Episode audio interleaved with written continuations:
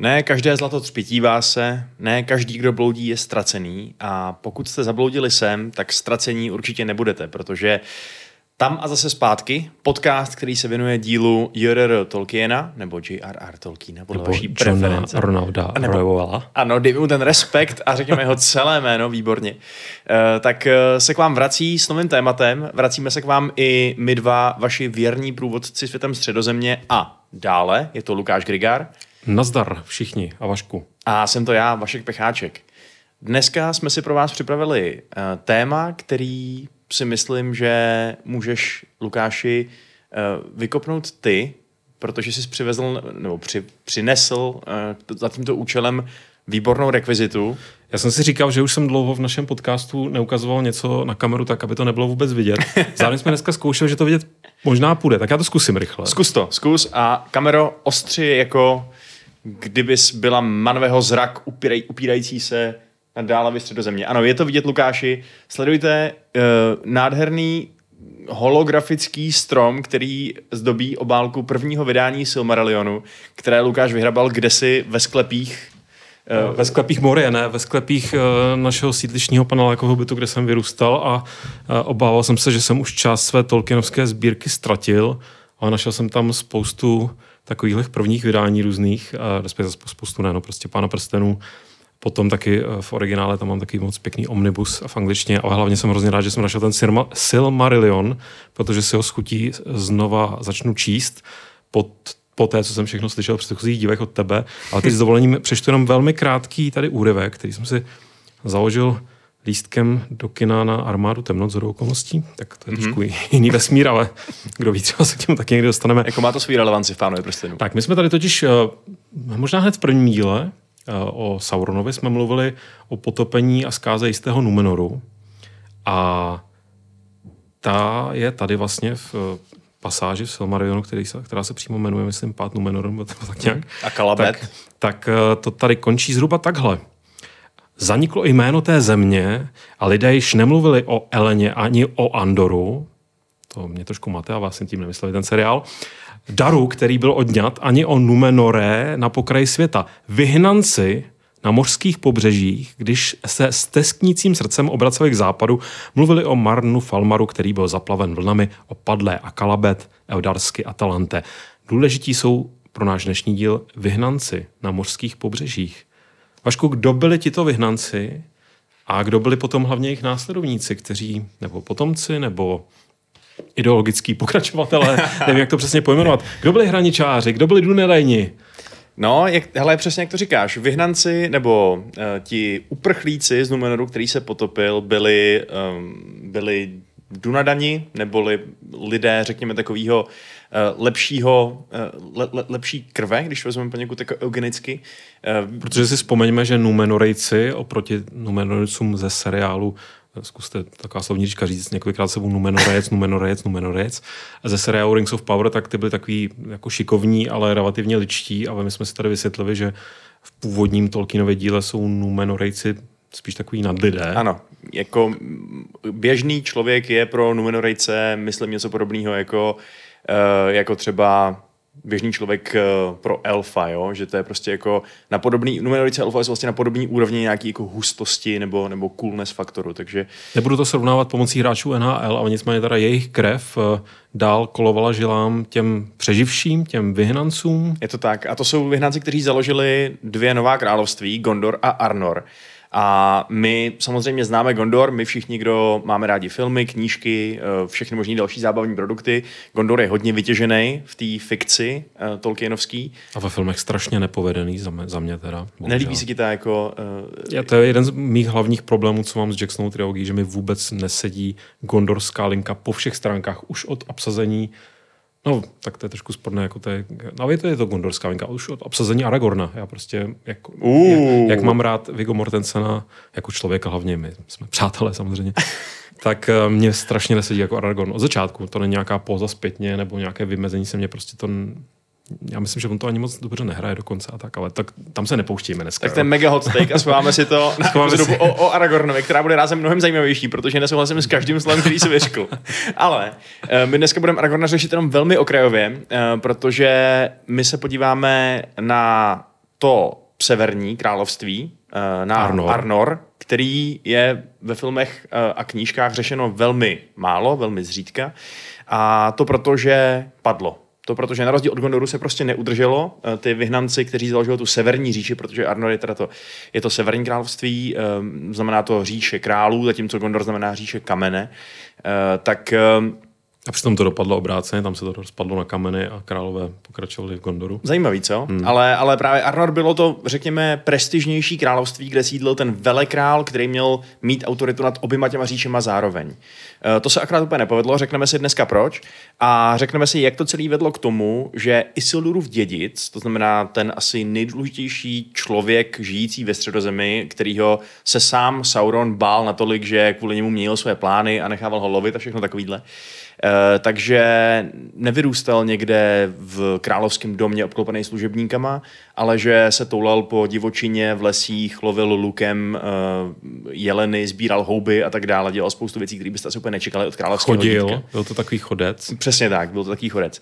Eh, Zkrátka dobře, jak se stalo, že teda se tenhle ten pyšnej lid, který kdysi měl uh, obrovský města, pevnosti, který byl schopný uh, dávat dohromady veliký armády, který byl vlastně to větší a silnější království než Gondor, tak jak se stalo, že z něj zbylo pár trhanů v divočině, kteří, jej, jejichž hlavní úkol byl chránit hobity, aby je nepožrali vlci.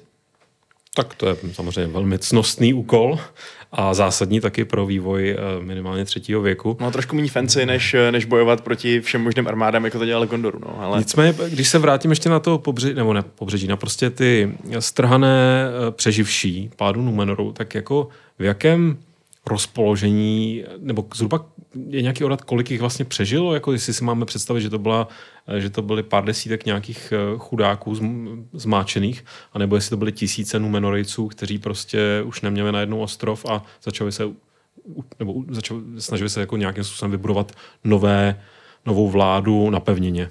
No, my víme, že jich uniklo... Um, Máš přesný počet, jo? Tady. Eh, Ne, ne, ne. Pra, právě, že přesně počet dohromady určitě nedáme. Eh, Víme akorát to, že já tak přemýšlím, jestli jich odjelo sedm nebo devět lodí, eh, ale každopádně pod deset lodí jich uniklo z té zkázy Numenoru. A ty lodě, dejme tomu kapacita, to už bychom mohli dát dohromady. ne? přesně, no, jako ty lodě mohly být úplně šíleně obrovský, protože my víme, že Numenorici v nich převáželi prostě stáda koní svých vojenských a tak dále. Byly to dost pravi, jo, když se podíváme na tu největší loď, se kterou odplul tehdy, to jsme řešili v té Sauronové kapitole našeho podcastu, se kterou odplul eh, král Arfarazon vstříc válce Valar, tak to byl v podstatě plovoucí palác, prostě, jo, doslova jako obrovská budova na vodě. Takže když se bavíme o, o lodích, tak bych neviděl plachetnice, uh, ale viděl bych fakt jako gigantický uh, mořský hrady, které jsou dneska třeba jako dnešní technologií jakoby ne, ne, ne, nereplikovatelné. Jo, až takhle, já jsem si představoval automaticky takové ty zaoceánské výletní parníky pro horních 10 tisíc. Jo, to možná jo, no, akorát to asi nevím, jestli to bu- budeš úplně pohánět plachtou, víš. Tam asi fungovala nějaká taková magie, bych řekl někde. No. Numenoriska. Tak dejme tomu, že to, že to byly stovky až tisíce na jednu loď. Jo, plus ale, to je potřeba dodat, uh, Numenorejci žili ve středozemi už předtím, uh, je, v rámci toho, že oni tam organizovali svoje kolonie, mm-hmm. uh, měli tam už předtím založený města. To znamená, že my sice víme, že obě ty království trpěly v úzovkách tím, že postupně se ta numenorická krev ředila, postupně jak, ty, jak tam probíhalo nějaký uh, to mísení té krve, toho, že prostě si lidi brali za, žen, za ženy a ženy za muže, teda muži se brali za ženy a ženy za muže si brali No, příslušníky to různých bylo, těch že? národů, že nebo tak, eh, tak eh, zkrátka dobře vymizela taková ta jako čistě čistě hm, Jen to řekni, původní ra- linie, prostě jo. rasově, rasová čistota Numenorská vymizela. No. přesně tak, no. A to je otázka, jestli je to špatně nebo dobře, to jako... Jak, jak pro koho a z jakého pohledu, tak zase díky tomu jsme si, si namíchali právě toho Aragorna, já myslím, že to úplně... Přesně, no. A, to, jako, nebo respektive nevím, do jaké míry on byl totálně čistokrevný.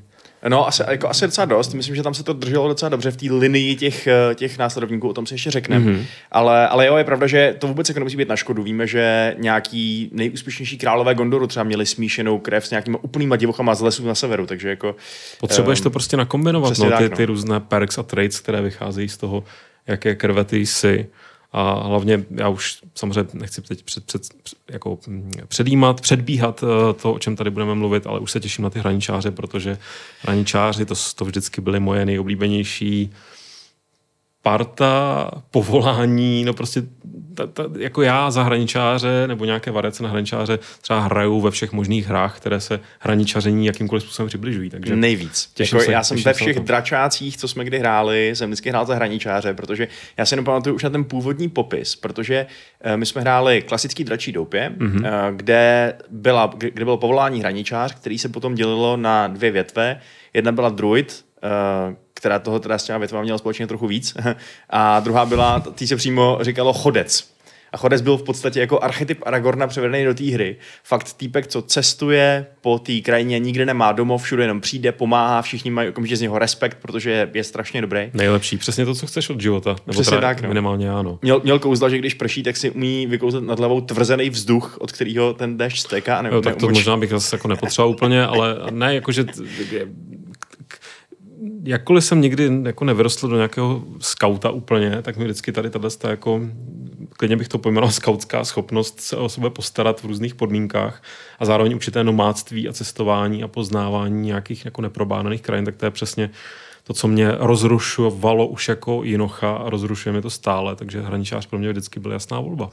No, Ale, ale to jsme teďka hodně přeskočili. Přesně, ještě, ještě než se dostaneme k tomu, že na severu, poblíž kraje, poblíž hůrky, prostě v tom severním Eriadoru, který uh, mají určitě na, jako s křížem krážem uh, procestovaný uh, všichni možní hobiti a tak dále, a ty trpaslíci, uh, který, který tam s nimi přáteli, tak uh, ještě, před, ještě předtím na tom místě existovala teda ta říše Arnor. Mm-hmm. A jak jsem říkal, tak to byla ta, to byla ta řekněme, prestižnější říše. Dokonce i po tom, co se ty říše rozdělily, to znamená, že původně měli mít vlastně jednoho stejného panovníka, Arnor a Gondor, eh, panoval mu Elendil, ten slavný eh, chlapík, který se utkal v souboji muže proti muži se Sauronem a vlastně ho porazil, byť cenu vlastního života.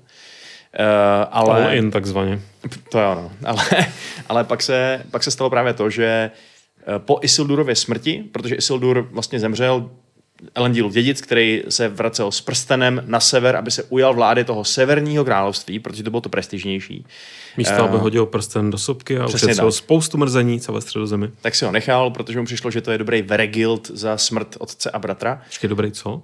Veregild, to je jakoby eh, To je slovo, které nějaký neznám. anglosaský koncept, který znamená, že za, uh, za to, když ti třeba někdo ublíží nebo ti zabije člen rodiny nebo tak, tak, tak, uh, tak ti vyplatí nějakou vlastně Aha. odměnu nebo výku, jak, jak to říct, prostě kompenzaci. Kompenzaci, jasně. takže sice ztratil rodinu, ale měl hezký prstínek, takže A já mám no- nové hezké slovo. přesně. Ale, ale na kosacových polích teda bohužel umřel. Umřeli i všichni tři jeho nejstarší synové a tak se vlády v Arnoru právě ujal jeho nejmladší syn a ten nechtěl... Nejmladší jsem se jmenoval. eh, to byl, myslím, Valendil. Ale, Valandil. Jo, ale nejsem si úplně jistý teď v skutečnosti.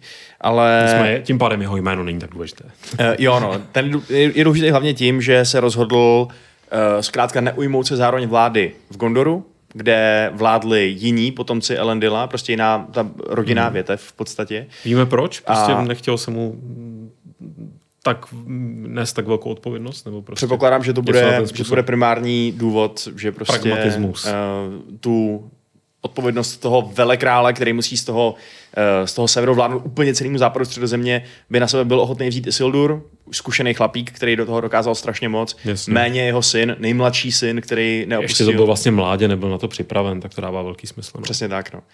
A uh, tím pádem se vlastně ty dvě království oddělily. Gondor a Arnor měli od té doby rozdílné královské linie. Uh, byť jenom v uh, Arnoru vládl velekrál a v Gondoru vládl jenom král. Takže vlastně i ta, jako podle jména bylo furt víc zajímavý nebo prestižní být král na severu. Jasně. Uh, jenže bohužel teda taky na severu měli svoje vlastní problémy, no.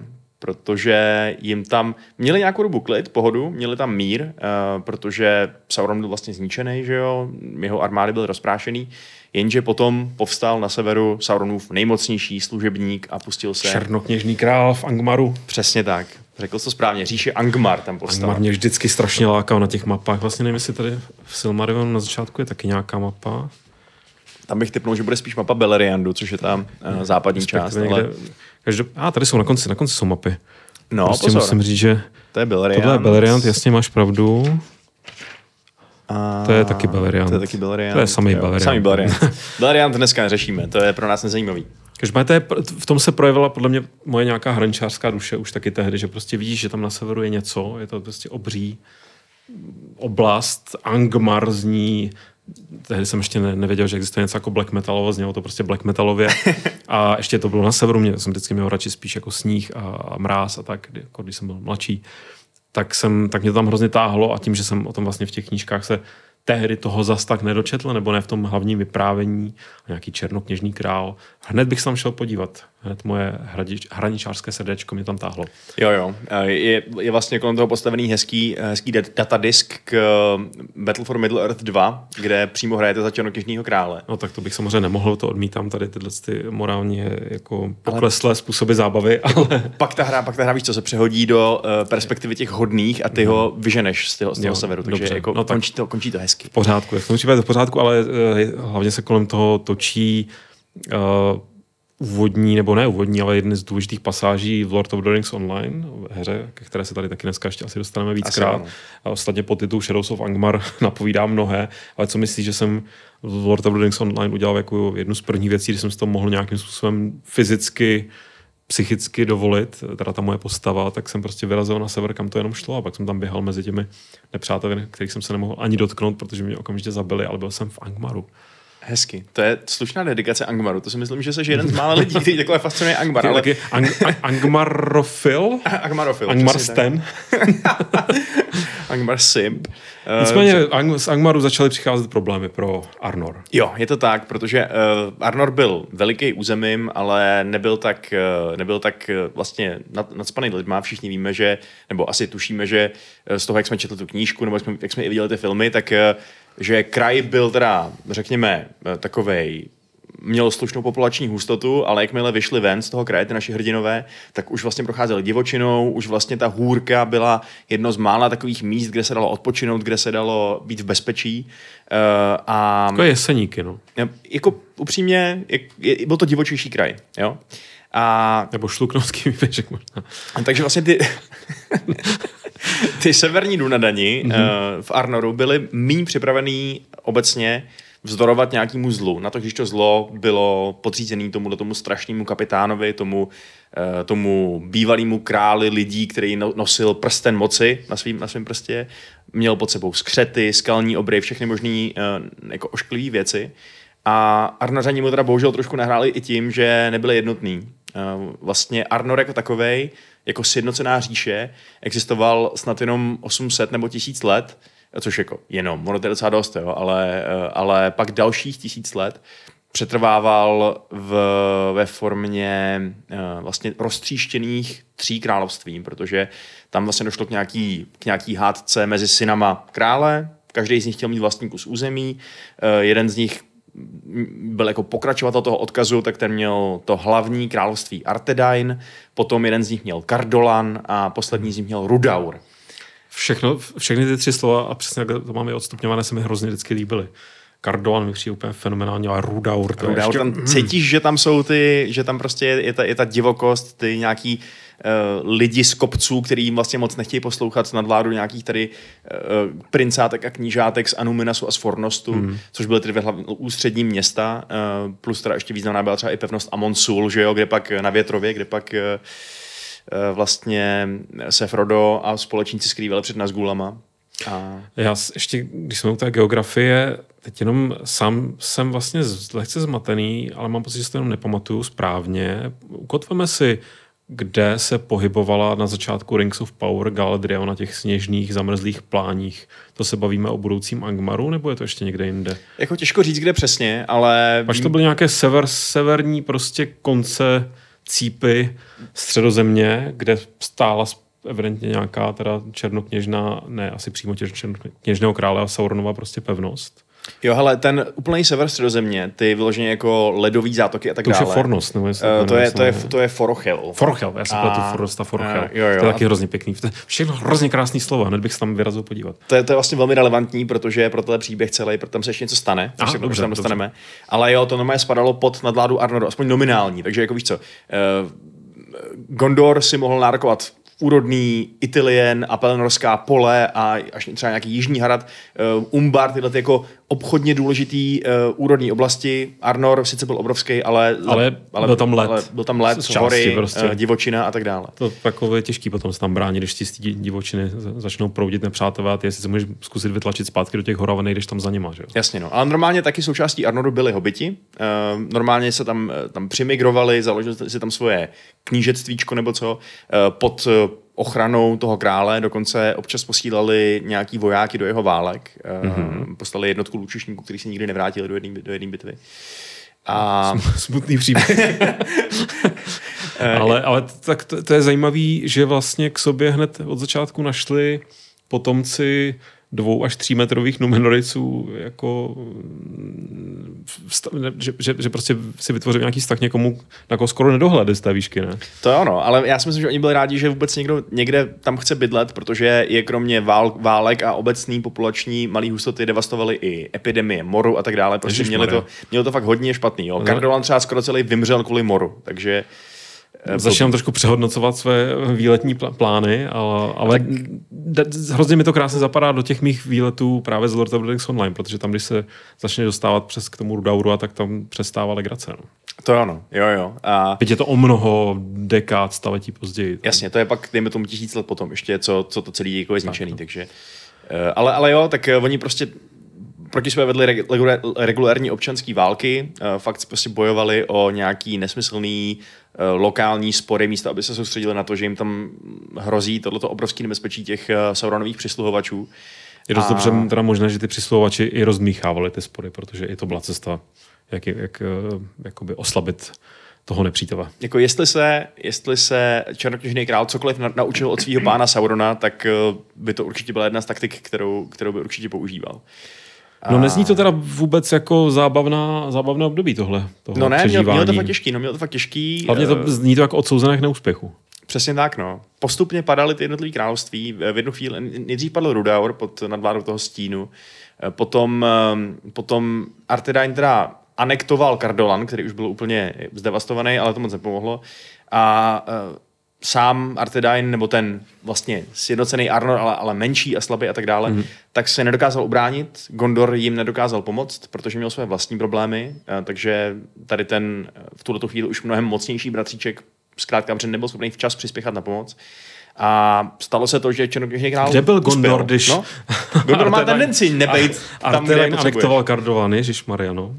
Takže prostě přišel, eh, přišli zlí, eh, dobili Fornost, dobili hlavní město a eh, během té doby, během těch několika po sobě jdoucích válek, nebo těch vlastně možná jedný dlouhotrvající války, století a století trvající války, tak byly ztracený spousty věcí jako palantýry, jako různý důležitý prostě díla těch numenorejských rukou, že jo. V těch Takže jako se ředila ta krev, tak se ředil i ten odkaz. Přesně tak, jo. Oni ty třeba ty nějaký svoje úžasný, uh, úžasný zbraně, které byly vykované proti těm Nazgulům, proti těm silám Černokněžního krále, tak je pohřbívali do těch mohyl místo, aby je používali. Tam vlastně našel Smíček s Pipinem a, a, a Sam s Frodem ty svoje mohylový meče v tom, svým, v tom, v tom hrobě toho, toho, toho černého ducha, který, odkud tě zachrání Tom Bombadil v knížce. Teď to, zase se mi to nádherně propojil. Jednak teda z uh, Lord of the Rings Online, kde Mohylové vrchy patří k jedním jako z nejvýživnějších oblastí úvodních. To je právě bývalý Kardo. Kardolan.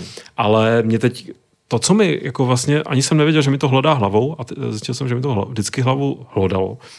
Proč jsou tam ty přízraky třeba na těch mohlových vrších, nebo proč tady ta minulost, která, kterou pak ty hobiti procházejí, tak proč je často tak jako, uh, aniž, by, aniž by to byly přímo nějaké jako nějací potomci nebo otisky Saurona, tak proč je to všechno jako načuřené proti, proti těm živým?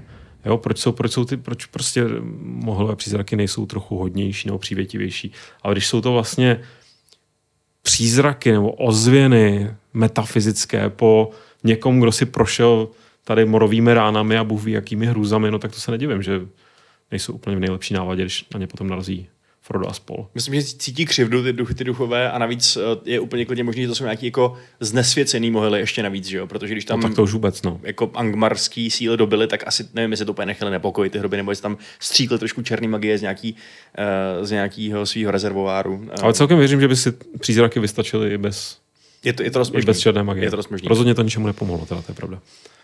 No, uh, takže jak jsem říkal... Takže Arnor, padá Arnor prostě. Arnor to prostě se. nedal, nedal to. uh, to nedal. A to vlastně tam tady se bavíme o posledním králi Arnoru, který se jmenoval Arvedui. A Arvedui byl ten měl svoje ambice sjednotit obě dvě ty říše, viděl v tom jedinou šanci, jak tu svoji zemi zachránit, stát se králem Gondoru zároveň.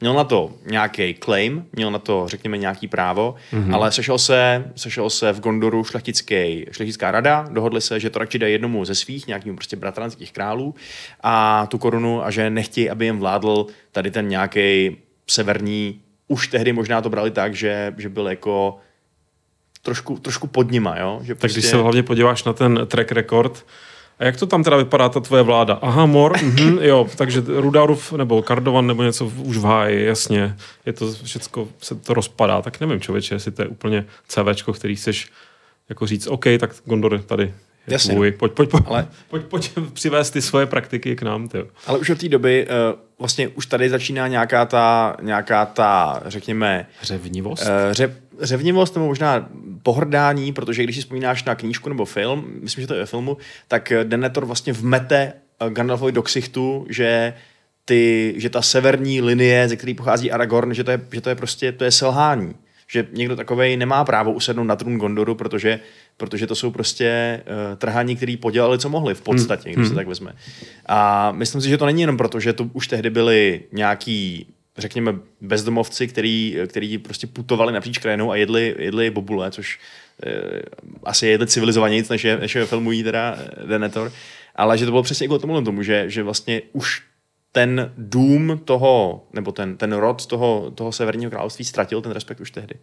Tak to, zároveň do tohohle se museli propsat právě ty občanské války, že jo? když prostě se to tam řeže ještě teda předtím, než přijdou ty mory nebo než přijde Angmar. Jako Gondor měl taky své občanské války, to zase by bylo, by bylo od nich pokrytecký, kdyby, kdyby tohle to považovali za nějaký diskvalifikační faktor. Ty se tam řezali taky strašně moc, ty Gondořani. Okay. Uh, což... V tom případě beru zpátky svůj, svůj uh, chytrý postřeh, rádu by chytrý. Ale jo, jako rozhodně ten management nebyl úplně úspěšný, to je pravda. A Arvedovi teda, po tom, co mu padlo to město, tak on udělal jediný, co mohl dělat, vzdrhnul. Uh, sebral všechny možné právě věci, uh, poslední vlastně ty nějaký zachráněný dědictví toho rodu, například úlomky Narsilu, Elendil meče. Říct, samozřejmě. Uh, měl dva palantýry sebou, měl sebou Elendil Mír, což byl krásný bílej drahokam, uh, který byl, nebo zelený vlastně? Zelený byl vlastně, drahokam, pardon, který měl na sobě Elendil kdysi, a měl ještě ten Barahirův prsten, což je, což je něco, co, což je artefakt, který pochází ještě z prvního věku z Beleriandu, který získal Berenův otec, Mm. Uh, jako dar od krále Finroda Felagunda, takže prostě úplně jako... OG artefakt. Jako, OG artefakt je jako prase, fakt, že jo. A... To, to, tohle byla ta esence toho, co nám bylo vytknuto minule, že uh, šlapeme do poetiky Tolkienovské, když tady používáme. Hele, někdy je to prostě potřeba. Ale já myslím, že si rozumíme, že se oba dokážeme nad tou poetickou linkou samozřejmě dojímat uh, až až, a jsme se nad ní dojímali. Já třeba celá pubertální léta, možná i proto jsem tak pozdě přišel o panictví, ale jinak jako to, to je, řekl jsem to, nebo přešel myslet tuhle informaci.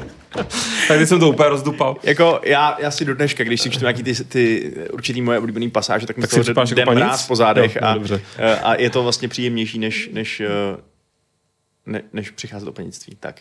A... tak teď už, už jsem úplně se ztratil, možná si radši otevřu tady Akalabet nebo něco, abych se ukonejšil. Ne, dobře. Eh, máme eh, Barahiru v prsten sebou, máme dva plantýry, máme Ellen Dilmír. Ano, a máme ještě Narsil. A, má, a úlomky Narsilu jo. a máme hlavně pořád máme nějaké... ještě krále. Furt krále ještě a, nějaké, a nějakého podané. Přesně tak. Je, má nějakou věrnou družinu sebou a e, říká si, že jediný způsob, jak se zachránit, je utéct. A utéct může kam? Utéct může na sever, protože tam ještě na pořád... Sever? E, jo, protože na severozápadě leží ta ledová zátoka Forochel, kde žijou jenom eskimáci. Doslova eskimáci, prostě lid, kterým se říká losot, což jsou nějaký lidi, kteří tam loví tuleně, kteří tam žijou v iglu a tak dále.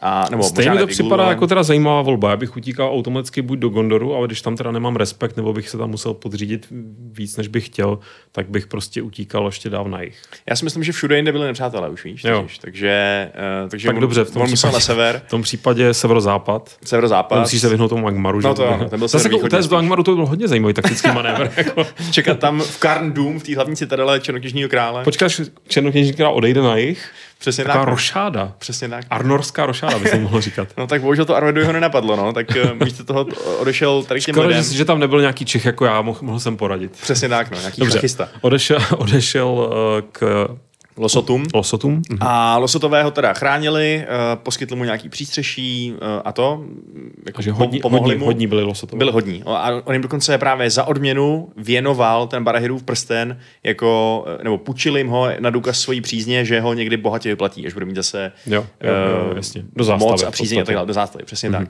No a o tom se doslechl Kírdan, což je významná Stavitel postava, lodí. stavitel lodí, největší, jeden z nejmocnějších elfů ve středozemi. A poslal mu na pomoc loď, eh, která na ten sever připlula Ze šedých přístavů. ze šedých přístavů. Takže obeplula do západní pobřeží. Prostě. Přesně tak.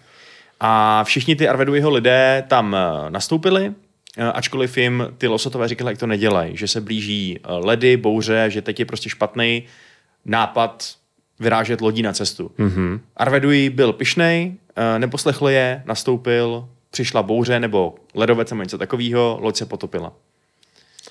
Koukám, že takové numenorické deja vu skoro. Je to tak, je to trošku taková bílá loď, nebo jak se jmenovala ta anglická loď, kde zahynuli ty všichni důležitý hodnostáři. Jo, jo, jo. Ale uh, je to... A, za, a vši, po- loď se potopila, všichni zahynuli. Uh, ne úplně všichni, něco Mhm. mm-hmm. z toho se zachránilo, eh, jako nějaký lidi i nějaký, i nějaký uh, věci, takže tam, tam přišlo ty palantýry, ale třeba Narsil přežil. Uh, I ten prsten přežil, protože zůstal, zůstal u losotů. Mhm. Mm-hmm. A uh, je vlastně je, je vlastně trošku ironický, že ty elfové, který považuješ za úplně jako nejvyšší úroveň bytostí ve středozemi, aspoň těch hodných, uh, když nepočítáme Saurona a prostě Balrogy, takovýhle, takovýhle ty, tak, uh, tak se nechají, pot, si nechají potopit loď. Ty, ty, ty Kýrdanovi elfové se nechají potopit loď v bouři na severu, protože neposlechnou radu nějakých chudáků v vozovkách, který... eh, Počkej, že kdo byl ten pišný, že, ty, že ty, ty, ta, ta loď teda nepřijela sama, přijela s nějakými elfy a ty Měla- řekli, to posádku, zvládneme. no. no, jasně, tak... Já eh, v tom čuju nějakou, nějakou habaďuru, abych použil takový tolkienovský termín. Myslíš, že poetický. chtěl zavraždit Avredu, jo? Eh, To byla, to byla až moje jako vy, vykloubenější konspirační teorie. Eh, Moje první teorie je, že, že mm, občas se to stává ve středozemi, že různé bouře a nečekané prostě ledové útoky nepřicházejí úplně sami od sebe. Hmm. Takže tam si dovedu představit, že by mohla hrát roli nějaká černá magie. Možná ale, jo. Ale samozřejmě ta linka, že ve skutečnosti Kírdan je pěkný prevít. Ne, to nemůže být, ten má hrozně hezké jméno. Ne, já si mám, mám hezký jméno, no. Ale já si Ale myslím, přijde, že... přijde mi to divné, že by to jako celé zahučelo jenom kvůli pyšnosti. Ještě bych pochopil těch Numenorejců. Oni to mají v krvi prostě, tu píchu. Ale i ty elfové jsou takový, jako že si myslí, že všechno umí nejlíp, jo. A když jim... Uh, Jakoby jo, ale zase tady by to ani nemělo být tak o tom dobře, kdyby to bylo jako, že se hádají s nějakými lososy, tak, eh, tak bych neřekl, ale prostě když elfové vlastně přece tu přírodu znají, dobře cítí její pochody, tak by to měli přece rozpoznat správně, ne? A navíc to byly moře, jako mořeplavci, nebo tam, teda ještě je možnost, že tam Círdan, eh, pardon, Kírdan, to pořád pletu, eh, že tam poslal nějaké jako mm, stážisty. jo, takhle. Říkal si, hele, je to jednoduchý, prostě přivezte krále, tady tohle není... žádná na tom- bitva, nic no. takového. Uh, ne, nevím, jak to bylo, ale, ale možná, že prostě elfové jednoduše neměli dost zkušeností s těma plavama v těch úplně nejsevernějších vodách, což bych asi chápal, protože proč by tam vlastně Hmm. Proč by tam jinak jezdili, to je pravda. Možná to byla vlastně riskantní výprava. Možná jo, no. principu. Možná jo, ale uh, protože vlastně tam není nic zajímavého, že jo. To je přesně, já si myslím, že to je přesně jako zpráva o tom, že nakonec přes všechno, všechny pokroky civilizace máš tedy elfy a numenorice, dva nejpokročilejší vlastně lidi toho věku. A máš tady stejně, kru a stejně ledovou. má prostě pravdu ten eskimák s tou harpunou, který Jo, to má tam být žije takové celý to, život. takové to ezo ponaučení v podstatě. Neumí číst, neumí psát, ale má tu generační paměť svých předků a Jasně. ví, kdy přichází bouře a co je tak to nebezpečí. vlastně není ani ezo, to je prostě jenom pra, pra, pragma, praktická selská lososí, lofutí Přesně tak. zkušenost. Lososí moudrost. Mně se do toho výchají ty lofoty, protože to jsou samozřejmě taky jako krásné zamrzlé, krásná zamrzlá oblast, studená minimálně. No, No. tak eh, dobře, takže pár přeživších eh, se nějakým způsobem dostalo zpátky na pobřeží. Uh, Angmar přišel teda o krále, plus samozřejmě zbyla, zbyla řada... Počkej, Angmar. Uh, Arnor. Angmar. Arnor. To už Ang- Angmar nepřišel. plotistů. Angmar něj přijde až díky Angmar uh, slavil. Eowyn. Angmar slavil. Angmar slavil, dokud nepřijel Gondor a, a nezničil ho. Protože Gondor po tom, co si vyřešil vlastní problémy, tak přijel a jako vyhnal toho černokněžního krále z toho severu. Takže pak tam byl zase nějak- nějakou dobu klid. Ale při, přišli pozdě na to, aby zachránili tu říši. Mm-hmm. A teda zbyli ale nějaký ty arnorští lidé, jo? protože samozřejmě není to tak, že když prohraješ válku, tak, eh, tak okamžitě přijde genocida většinou. Takže zbylo jich hodně, akorát to byl lid, který byl zlomený, neměli, měli, měli vypálený města, měli zničenou úrodu, ekonomika rozvrácená, když, když to řekneme v tom nějakým moderním pojetí té situace. Eh, To znamená, že přežil i Arvedu jeho syn, Aranart se jmenoval, mm-hmm. A ten se rozhodl, že už nebude král, že už prostě nemá království, který by mohl královat, protože už měl jenom hromady uprchlíků, který uh, se snažili Bůh ví jak přežívat. A místo toho se stal prvním náčelníkem těch hraničářů. Začal, začali prostě kočovat pod jeho Přesně, začali ještě, kočovat. se- ještě tam to, že všichni tady, ta vinka od Arfarazona, furt je tam nějaké to ar, to předpokládám znamená něco v tom jazyce. Jo, to je král právě. to král, Je to jasně. král. Proto Arnor je země králů. A, všechno do sebe zapadá. Jo. Je, jak kdyby ten Tolkien se těmi jazyky zabýval, nebo tak něco ve volném čase. Filolog. Dobře, takže tady nám konečně začínají nebo vstupují na scénu uh, hraničáři, nomádi, v podstatě kočovní, nevím, jestli se dá říct válečníci, Dá se to říct. dá se to říct. Jo, protože- Pořád mají ty skills. Jo, jejich, jejich primární, to je vlastně na tom docela zajímavý, že oni měli uh, 16 náčelníků dohromady, od, od Aranarta po Aragorna, Aragorna druhého teda. Mm-hmm. A uh, trvalo to tisíc let, tato jejich nomádská existence, kdy reálně neměli domov, kdy měli nějaký třeba dočasný základny, ale uh, jejich hlavní, hlavní prostě náplní života bylo, bylo to pohybování se po krajině, žití v lesích, prostě tato ta zvláštní, nedůstojná podle Gondořanů Podle existence. Gondořanů. Podle, a podle hraničářů, oni tím byli spokojení. Ostatně jako i podle hobitů a podle lidí z hůrky, že jo. Oni, oni se jich nikdo nevážil, jo. Ale oni dělali obrovský kus práce, protože uh, ačkoliv jich- bylo málo, byli, byli um, řekněme, ponížení tím, co se jim stalo, přišlo to království, tak uh, pořád ještě si zachovali tu svoji nějakou kulturu a tu tendenci se nikdy nevzdat a pořád bojovat proti silám toho nepřítele. To znamená, že těžk, je pravděpodobný, že by kraj nikdy nepřežil a určitě ne v takové mm-hmm. prosperitě, kdyby ho celou tu dobu nechránili hraničáři. To samé se dá říct o Hůrce, to samé se dá říct o všech možných menších a větších vesničkách toho severního Eriadoru, který byl neustále napadaný skřetama z možných hor.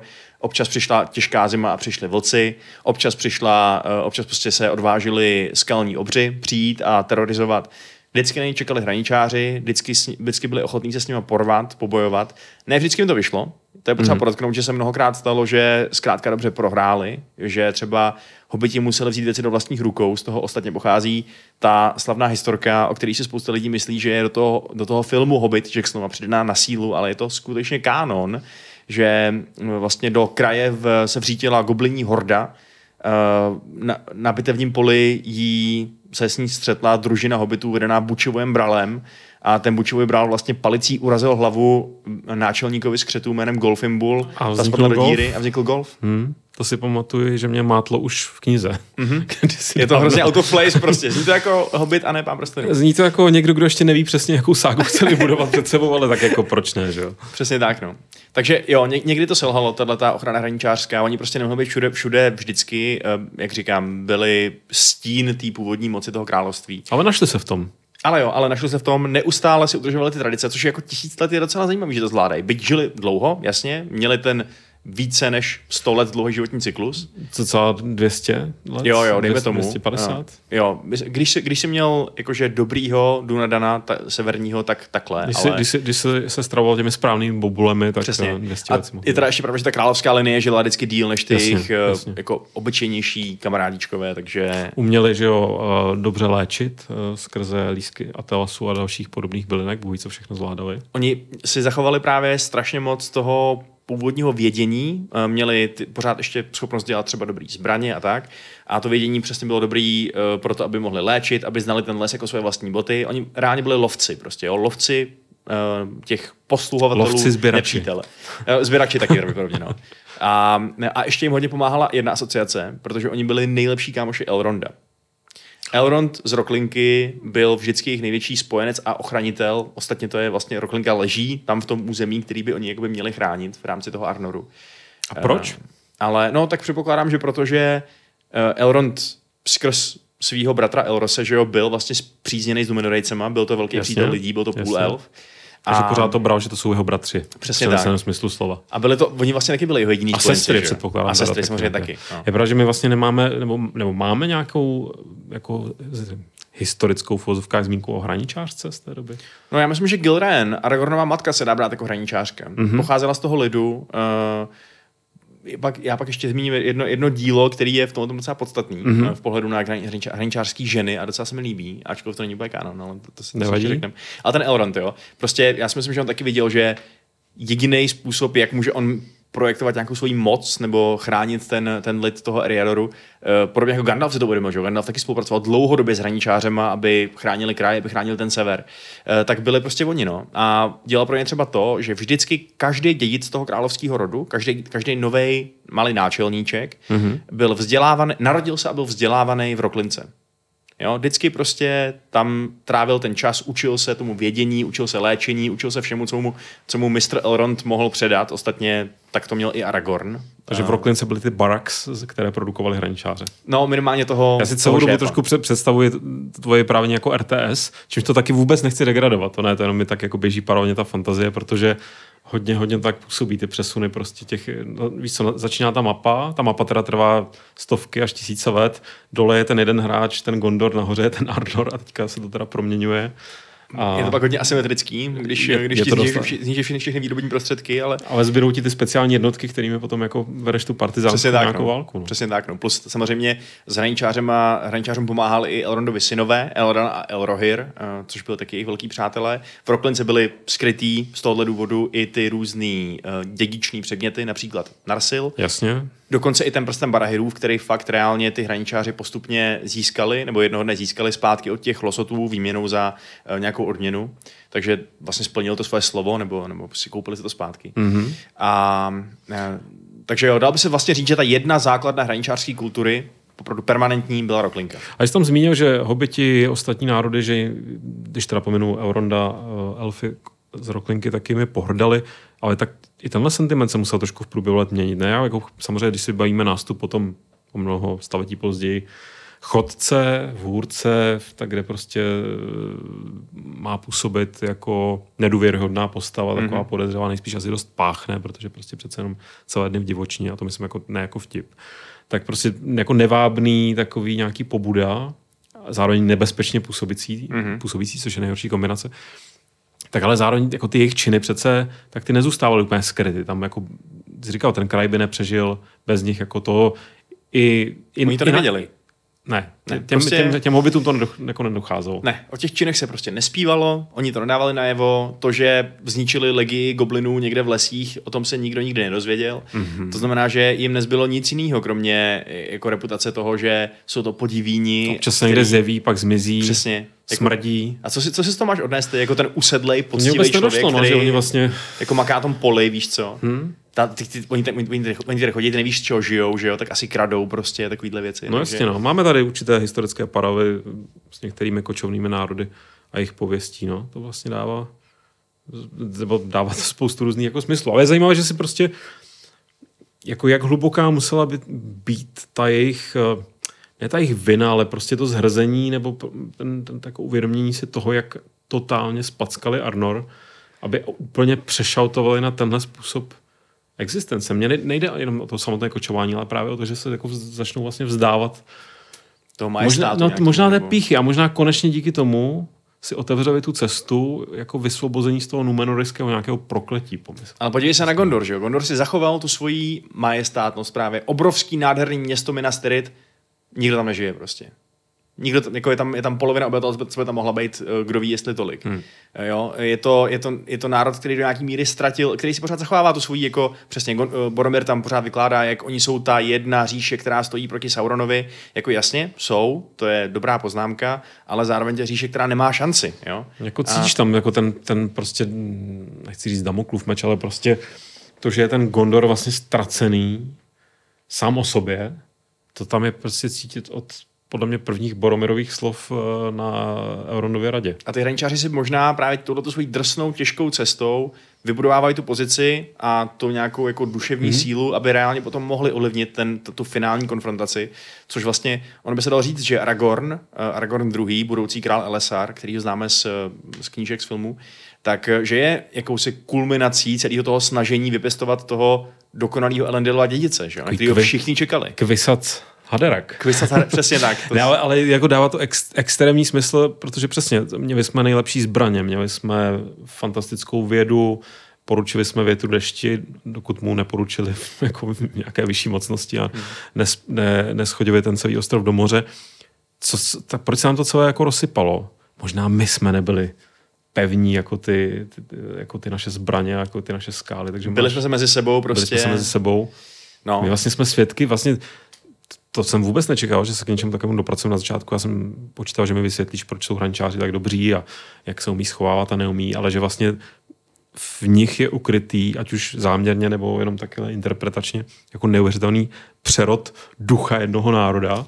Odpišnění takový. Je to Odpišnění, Tak, to je super slovo. Odpišnění hraničářů, to je jako vymetení kraje. no. Je to tak, no. odpišnění Numenodejců. A vlastně i ten Aragorn to přesně potom, eh, já do něj nechci moc zacházet, protože to je trošku separátní téma, ale on to přesně dokázal tím, že eh, než se stal tím, eh, tím Frodovým průvodcem a a jedním z vůdců společenstva prstenů, tak se taky prožil život plný služby a cestování a, a, a eh, vlastně sloužil v Rohanu, v Gondoru a tak dále jako relativně nuzný jo, voják, byť teda jako, nebo jako vojevůdce třeba mm-hmm. i, ale ne každopádně jako někdo, kdo by komu by byla dávána taková um, autorita nebo respekt, jako by se zasloužil podle té své krve. Jo. A Jasně. no to snesl a, a lovil gluma po bažinách a tak dále, takže fakt se jako naučili si ušpinit ruce a ty hraničáři a e, vedlo to k tomuhle tomu, no. vedlo to k tomu, že pak ještě se hráli vlastně velmi významnou roli ve válce o prsten.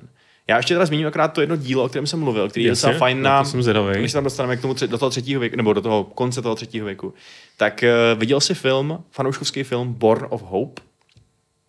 Ne, tak kroutím hlavou, pokud posloucháte podcast. Jo, je to, ne, to, to, je, to je film z roku 2009, který Hmm. je, myslím, že 2009, který je fanouškovský, natočil prostě nadšenci, eh, který sebrali asi 25 tisíc dolarů, což je jakoby nic, že jo, na velký fantasy snímek. A natočili příběh o Aragornovi tátovi, Aratornovi Mhm. a o jeho dědovi, Aradorovi, eh, o těch dvou předchozích náčelnících Dunadanů a o tom, jak, eh, jak vlastně, co dělali, jak to formoval mladýho Aragorna, který tam jako malý miminko, nebo jako, jako malý, malý kluk, respektive ne miminko, mm. ale batole, nebo co já vím. Uh, a jak ten nár- národ vlastně žil. To znamená, že pokud byste chtěli vidět nějaký zpracování tohohle toho, včetně právě toho, jak ty hraničáři bojovali s těma obrama, s těma skřetama a tak, Uh, tak tohle je vlastně jako ten, ten eh, nízký rozpočet na tom samozřejmě je hodně vidět. Není to v žádném případě Jacksonova trilogie, ale má to hrozný srdce mm-hmm. a hrozný nadšení a ten scénář je podle mě pěkný a takový, že se dá brát za něco podobného kanonicky přesnému, jo, když tak řeknu. Jasně. Je to prostě taková napadnutá interpretace, jako když si tady povídáme my dva. Tak a jsou tam i ženy.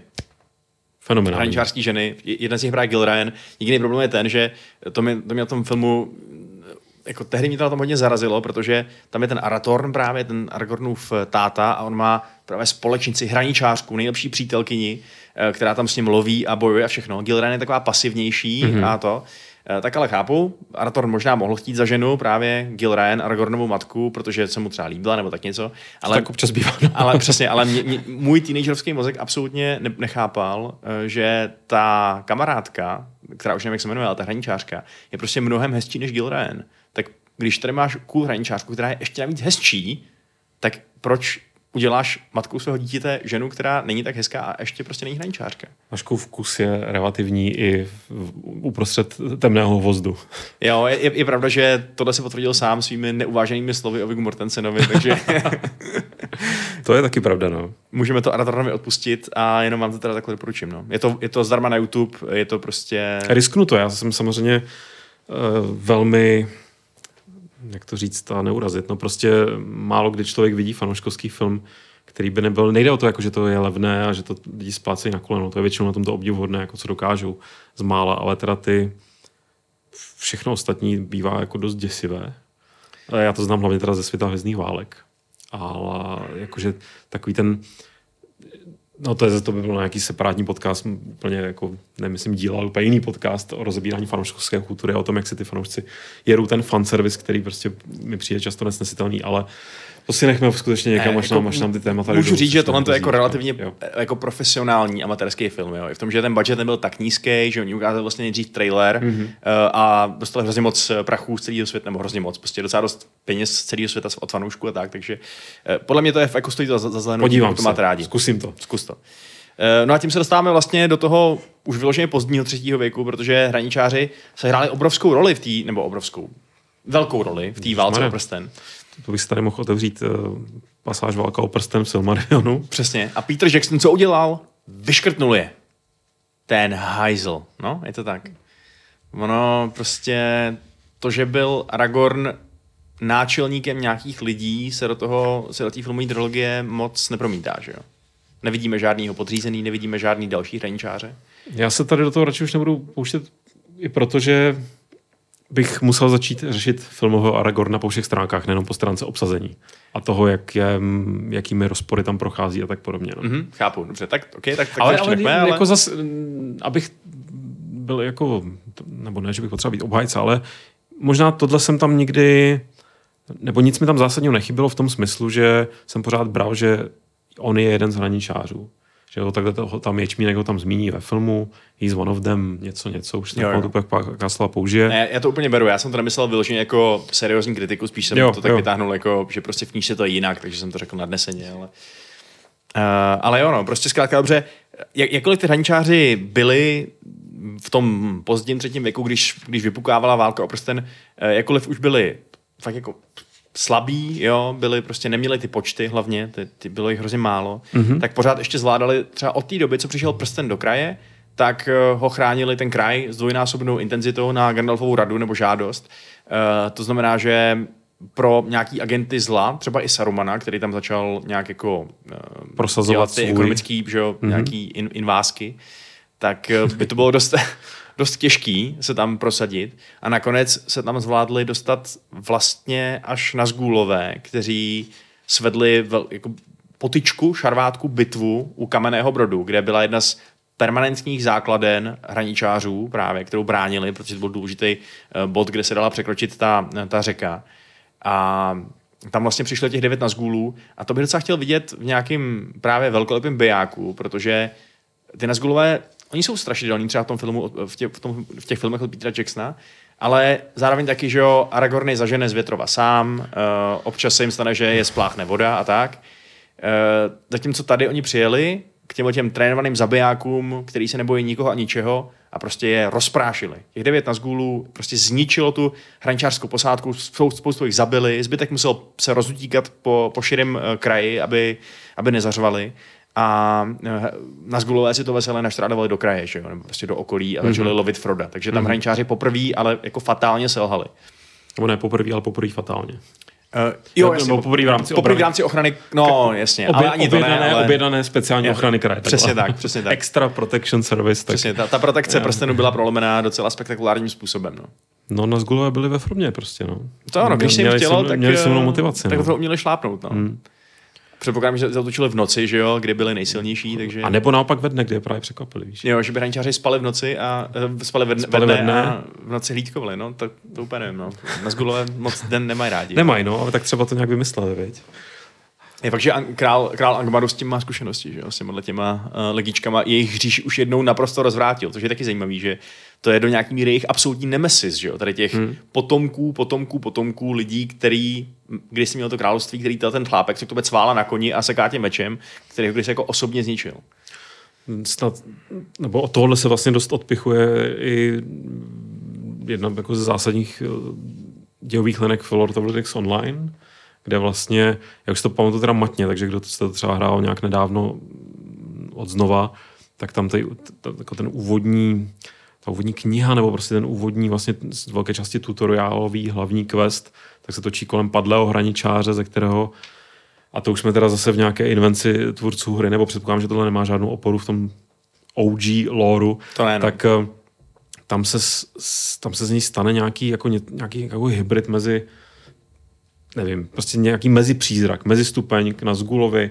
Myslím, že tomu říkají Kargul nebo tak nějak. To, co by se stalo s Froda, kdyby podlehl té infekci z toho morgulského Dá se to tak říct, akorát je to teda bývalý hraničář, takže vyvádí dost jako psí kusy. A to mě teda, jak mám jinak tuhle hru extrémně rád a strašně rád se v ní právě jako hraničář toulám, tak eh, mě to nikdy, si to ke mně tahle příběhová linka teda nepřikovala. No. Fakt? Byla taková jako snaha. Já, já, tak já jsem podle mě nikdy vlastně tady tuhle tu questovou linku nedohrál. Já jsem se prostě věnoval tisíce dalším jako úkolům a bavilo mě chránit ty, ty území jako v těch menších questech a hlavně mě nejvíc bavilo prostě jako ten hraničář objevovat a dostávat se, jak jsem zmiňoval, tu cestu na sever, tak prostě vyrážet na ty území, kam bych správně ještě neměl třeba jít. Zároveň já jsem si vybral jako povolání.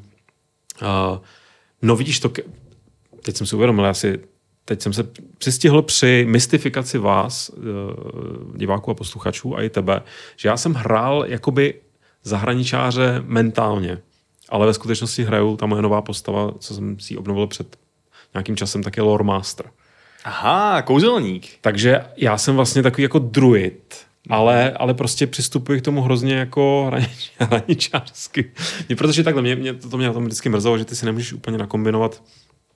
Já bych prostě nejradši hrál za toho lovce, který má ale právě třeba ten v, v tom Lord of the Rings Online hrozně pěkně jako zpracováno, jakým způsobem jako hledáš uh, ve starých ruinách nějaké prostě fragmenty starých textů a hrabeš se ve spoustě keramiky a, a bůh čeho prostě v té minulosti a z toho pak vytváříš ty své jako nějaké další jako recepty a, a všechno možné, co prostě ti pomáhá, ne, nejenom tobě, ale jako ostatním uh, v jejich bojích a v jejich prostě dobrodružstvích.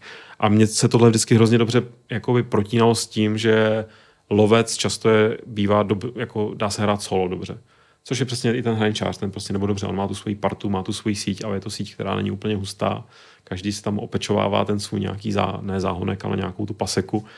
A to mě prostě bavilo jo, jakoby postupovat sám za sebe, v rámci teda nějakého spole, ne společenstva, ale společenství, které chrání nebo snaží se jako zlepšit život nějakému, nějaké oblasti, ale do toho si tam studovat tu minulost. Takže já jsem si vlastně, já jsem vlastně se musel na stará kolena svoje virtuální stát lore masterem, který je ale duší stále hrančář. Chápu, ale ne každý hraničář jsem musí rád, být to chápeš, já mám pocit, jako s lukem, víš já pocit, že jsem to řekl strašně zašmodrchaně, jak mám ve zvyku, ne, ne, ale... To jsem... já, já, bych, já bych jako netypecastoval hraničáře jenom do uh, perfektních prostě střelců ze tmy. Myslím, A kdybych že... mohl, tak samozřejmě střílím lukem. Jo, jo myslím, myslím že potřebovali i, i, i mudrce a, a jako uh, další typy. Místo toho, mám, místo toho mám sebou, jakoby, jsem vlastně taky jako druidní postava, protože mám sebou, nebo můžu mít sebou, můžu si vyvolat různé zvířecí společníky. Mm-hmm. A takže mám uh, dost často nejradši mám Havrana, což mi přijde také nejrealističtější. To jo, no. Mluvící pak... ptáci jsou Tolkienova oblíbená specialita. Ale tak on ani nemluví, on jenom tak jako kráká a útočí, jak vyklovává nepřátelům mým Aha. oči z důlku. Tak to je nějaký drsný Havran, že to dělá bez slova všechno. Je to drsný Havran, se snažím vzpomenout, jak se jmenuje. Se to vždycky pojmenovám, já jsem teďka docela dlouho nezapnul. Má nějaké hrozně dobré jméno a zapomněl Takový jsem. krákavý, co? Předpokládám. Je to určitě něco takového, no. Já si já to do příště... Hele jo, člověče, něco takového to bude, no. Já to do příště, do příště to zjistím. A...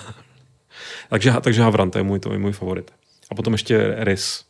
Rys? Hmm.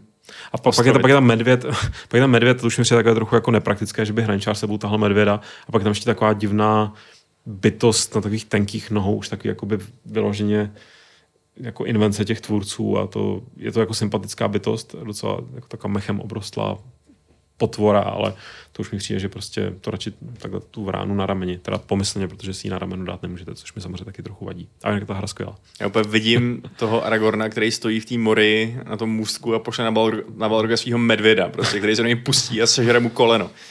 Um... Mm, ale nevím, no. Uh, klidně bych se na takový fanouškovský film podíval.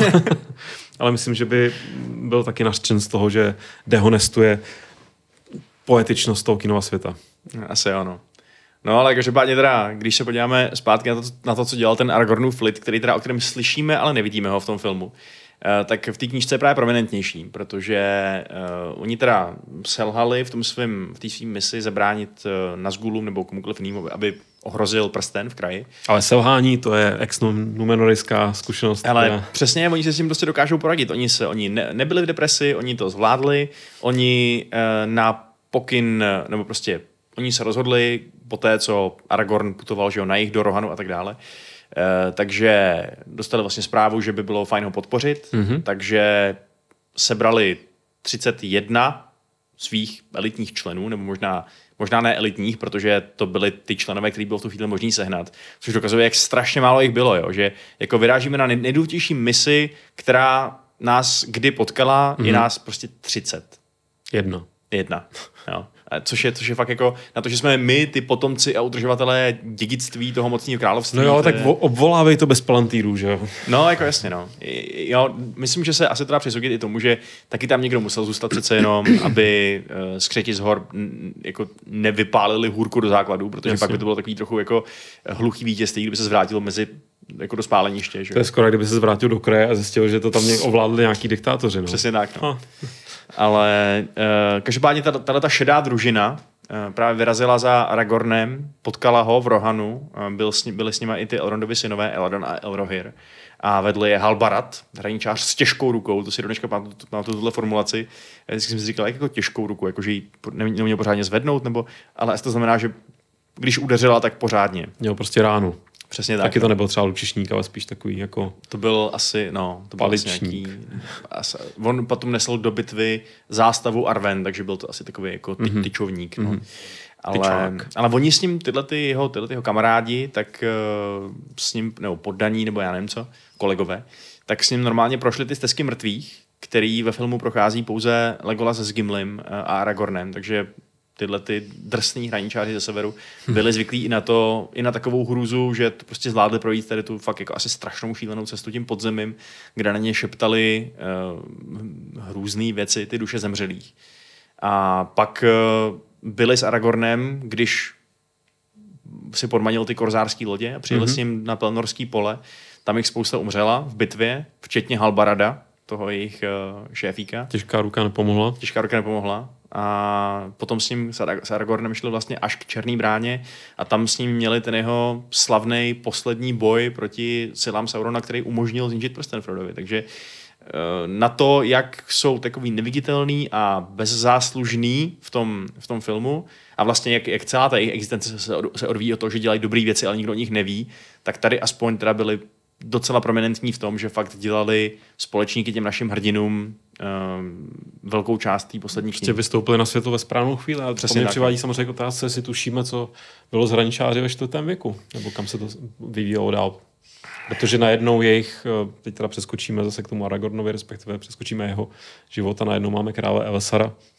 A jako kdo vlastně, jako je to, je to, je to návrat nebo znovu obnovení nějakého statusu Arnoru padlého, nebo je to nějaká symbioza Gondoru a Arnoru, co se vlastně děje v kontextu, co jsme si tady říkali na úvod. Vznikne Spojený království, vznikne Arnor, jakoby znova, je, je obnovený a já si nemyslím, že bychom přesně věděli, co kteří ty hraničáři dělali, Jasně. ale víme, že jsou mezi nimi dva typy, uh, minimálně dva typy. Jednak ti, kteří zůstali na severu a začali prostě budovat znova tu říši, začali, předpokládám, převzali nějaký vůdčí pozice v té mm-hmm. uh, Aragornově administrativě, když to řeknu tím moderní, moderním způsobem. Uh, ministr školství.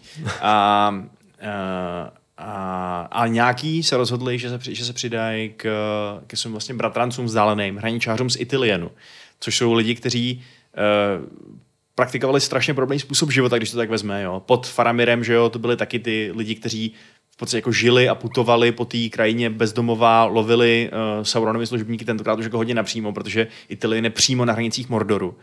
A Fa- Faramir se vlastně poté, po válce o stal princem Itilienu a ty jeho hraničáři tam dál žili, takže No a to je vlastně důležitá otázka, kterou jsme pominuli. Já teď ji položím. Jak se stalo, že gondorský synek najednou šéfoval tady partě naprosto elitních, husto, kruto přísných, abych použil opět poetický tolkienovský význam, význam výraz hraničářů. já si myslím, že to je jakoby separátní vojenská tradice, že Gondor měl svoji vlastní, um, řekněme, byly- svoje vlastní pohraničí, ten tak- Itilien. Takže to byly gondorští hraničáři. Jo, bylo to, jako, ne, ne, nebyly to lidi původem ze severu, bylo to vyloženě Jasně. gondorští hraničáři, kteří prostě akorát adaptovali tenhle způsob války, protože si to bylo říkali, potřeba. hm, to by možná mohlo fungovat.